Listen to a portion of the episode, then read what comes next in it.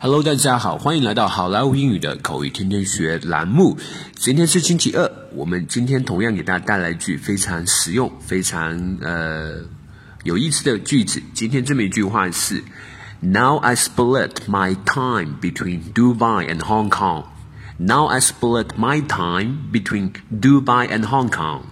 Now I split my time between Hong Kong and Dubai. 好，这么一句话的话，我们先来给大家讲一下，有个词叫做 split，split，这个 s p l i t，split 这个词是分开的意思。我们经常讲，呃，以前说男朋友女朋友之间分手，分手也是用这么一个词叫 split up。这个词 split 在这里的意思就是分开，啊，分开的意思。啊，split my time 就是把我的时间分开，between Dubai and Hong Kong，在 Dubai 和 Hong Kong 之间分开，就是说，现在我往返于迪拜和香港之间，形容很忙碌的意思。好，Now I split my time between Dubai and Hong Kong。接下来我们来看一个 dialogue。Selena, how are you? Didn't get to see you much lately. Selena，你怎么样啊？最近不怎么能看得到你啊。I am good, being a little busy though. 呃，我很好啊，就是有点忙。Oh, what are you busy with? 啊，你都忙什么呢？I started this online store at new.com last month, and it has grown exponentially. Now I split my time between Dubai and Hong Kong.